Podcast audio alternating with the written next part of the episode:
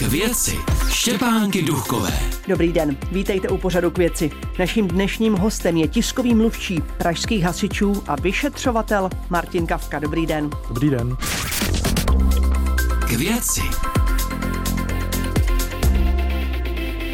V ulicích je stále víc elektromobilů a začínají se častěji řešit i jejich požáry. Naposledy to bylo začátkem května v eh, garážích v centru Prahy.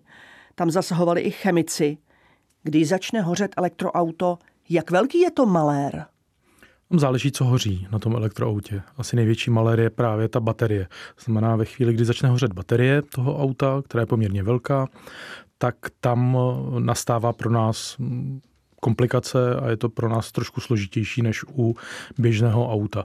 Ale zase musím říct, že u běžného auta je zase víc věcí, které se mohou porouchat a začít hořet. To znamená, ono, je to, ono se to nedá úplně teď srovnávat, ale ve chvíli, kdy začne hořet ta baterie, tak samozřejmě pro nás je to daleko komplikovanější. A tady bohužel tedy došlo ještě k té kombinaci, že to byla podzemní garáž a ještě navíc do té podzemní garáže byl přístup jenom výtahem pro auta. Takže mm, takové, takové tři komplikace, které byly, eh, které byly pro nás připravené v uvozovkách museli jsme je řešit, ale nakonec jsme je vyřešili. Doporučení některých výrobců pro případ požáru baterií je ponořit celé to auto do vodní lázně. Jak probíhá to hašení pomocí takového speciálního kontejneru? Ono už to je spíš po uhašení toho požáru, my tomu říkáme karanténa taková. E, tam je potřeba to, to auto uhasit, to znamená nejdřív schladit ty plameny, které se objeví, a teď popisuju přímo ten zásah, který proběhl v té Bělehradské v centru Prahy. To znamená srazit ty plameny, které vlastně se objevují už uvnitř toho auta, potom se dostat přes ten plášť té baterie přímo k té baterii, protože ji musíte ochladit. Znamená, jak to děláte? My, to rozstříhnete? My máme takové speciální zařízení Cobra, eh, které vlastně mm, pomocí trysky vody s abrazivem dokáže proniknout i třeba betonem, takže se dostane skrz ten plášť té baterie a tam vlastně dopravíme tu vodu, která schladí tu baterii a tím pádem máme ten požár takzvaně lokalizován. Eh, pořád tam probíhá měření termokamerou, protože tam se opravdu může znovu ten požár a ta reakce reakce chemická může znovu vzniknout uh, v té baterii. Takže když dojde k tomuhle, uh, k té stabilizaci té situace, toho požáru, té lokalizaci, tak pak musíme to auto dostat ven. A tady je ten problém právě ta podzemní garáž. My máme na to takové speciální vozíčky, které vlastně dáme na ta kola, protože oni jsou zablokována uh, a vyvezeme to auto ven. Máme i speciální vyprošťovací automobil, které to, který to auto vyveze třeba z podzemní garáže ven. Ale tady byl další problém a to, že se do té garáže mohlo vjet jenom auto výtahem.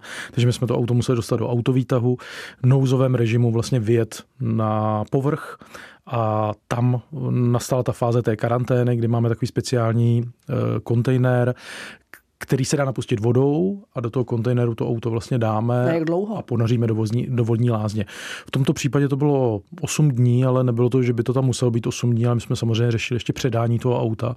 Uh, takže tam o tom rozhodne velitel zásahu, ale uh, provádí se tam nějaká měření termokamerou a myslím si, že se doporučuje zhruba třeba 5-6 dní v té vodní lázně, aby to, aby to vozidlo bylo. No, ale to tedy je to vozidlo na odpis, ne? Po pěti dnech, no ono, i po pěti dnech vodní lázně. Ono po tom požáru už je na odpis, tak protože jako tak, tak, jak jsem řekl, když hoří ta baterie vevnitř a ten požár se rozšíří do, do vnitřku toho auta, tak bych řekl, že je na odpis tak jako tak. To znamená, že ta vodní lázeň v tuhle chvíli je opravdu jenom ta preventivní řešení. Je nějaká rada i pro majitele elektrovozů, když se jim toto stane? Mají oni něco dělat, než přijedou hasiči? Si myslím, že tam je nejvčas, nejlepší asi včas zavolat hasiče. Já předpokládám, předpokládám, že některé ty aplikace, na které vlastně jsou spojené s tím vozidlem, tak, tak mohou hlásit nějaké nepředvídatelné věci, které se v tom autě při tom nabíjení dějí. A to znamená zavolat hasiče a pak to nějakým způsobem nechat na nás. Prevence, asi pravidelný servis té baterie, předpokládám, že ti výrobci a ty, ty, ty servisy to hlídají a asi možná v případě, že ten ten člověk má pocit, že ta baterie je v nějakém prostě nedobrém stavu, což si nedokážu představit, že by člověk, majitel elektroauta rozpoznal. Rozpoznáte to u běžného spotřebiče, rozpoznáte to u powerbanky, že se vám třeba přehřívá, rozpoznáte to u elektrokola, že při nabíjení té baterie uh, dochází třeba k nadměrnému přehřívání, tak tam asi dokážete detekovat něco, co může být prostě tam špatně, tak se obrátí na, na, obrátíte na servis, ale u těch aut to je asi těžko odhadnutelné, to znamená asi pravidelný servis. Připravují se hasiči i na příchod vodíkových vozidel? Tak ona ta doba nás celkově předbíhá, to je mm, jako nutno podotknout, že to opravdu je, ten vývoj je takový překotný a my na to musíme nějakým způsobem reagovat, ale tam je důležité, co vlastně hoří.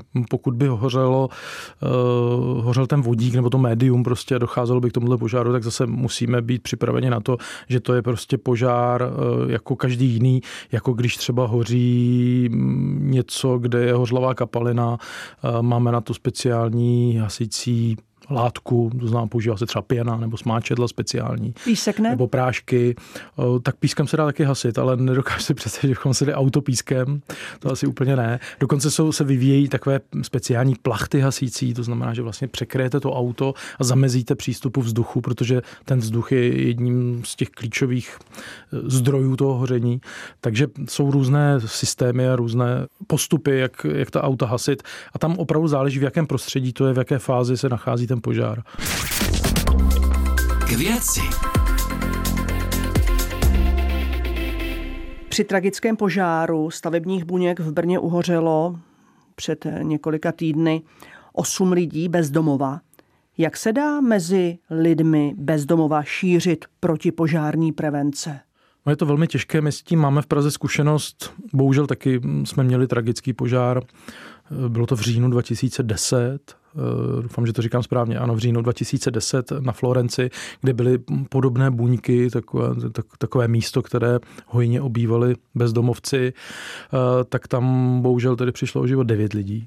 Ale eh, my jsme právě i na základě toho před těmi deseti lety, no vlastně teď už 13 lety, tak jsme začali dělat takovou osvětu právě přes ty organizace kontaktní, které, se, které pracují s osobami bezdomova, s narkomany, tak jsme tam šířili určitou osvětu. Bylo to těžké, tam záleží opravdu, že ty lidi přijdou a mají nějaký zájem a, a, a když přijdou, tak aby poslouchali, protože pro ty lidi my to chápeme, částečně je to těžké. Tam je asi největší příčinou nebo nejčastější příčinou to, že oni používají otevřený oheň k tomu, aby se ohřáli. Případně ti, ti narkomani třeba, aby si ohřáli ty drogy, nějakým způsobem připravili ty drogy a tam asi jde stranou nějaká bezpečnost a, a špatně se to těm bezdomovcům vykládá, protože to prostředí, v kterém oni jsou, a to jsou právě ty takové ty demoliční objekty, tak ono je plné odložených věcí, odpadků a tam prostě, když manipulujete s otevřeným ohněm a mnohdy k tomu přispívá i třeba to, že jsou pod vlivem alkoholu, tak tam už... Tak je to hned. To už, to už je hned a, a bohužel dochází k takovýmhle požárům. Jaká jsou kritická místa v Praze? Třeba teď, když pomenu, tak v Praze 3 v ulici Jeseniova, tak tam je takový objekt, eh, já mám pocit, že se mu říká bývalý rozhlas, no tak nějak.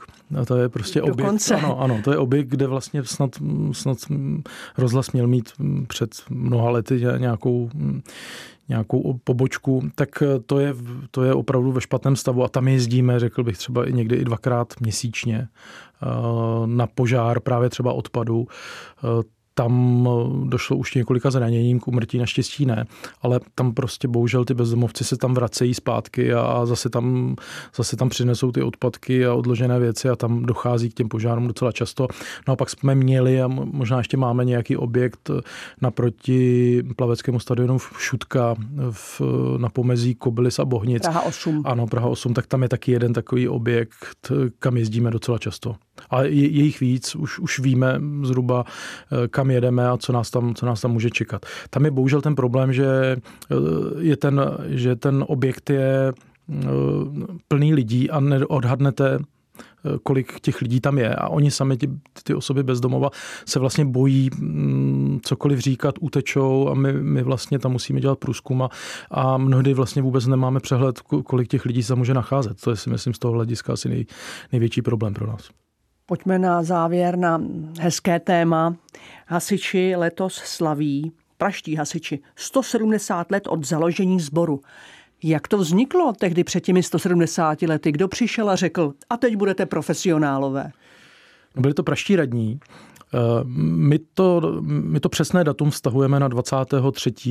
března eh, protože 23. března se vlastně praští radní eh, dohodli nebo rozhodli o tom, že z metařů nebo z části metařů, z lidí, kte, kte, kteří zametali ulice v Praze, takže budou i hasiči a že za to budou platit.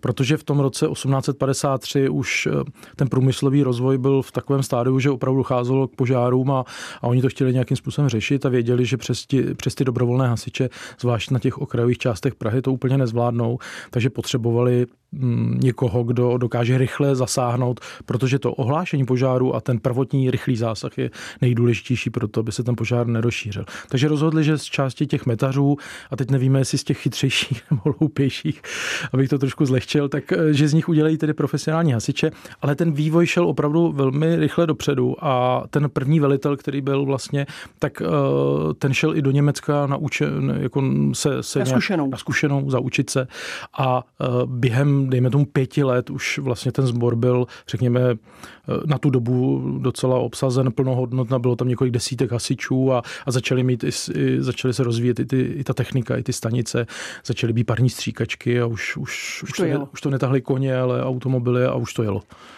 Vy slavíte celý rok. Pozvěte nás na závěr na nějakou oslavu.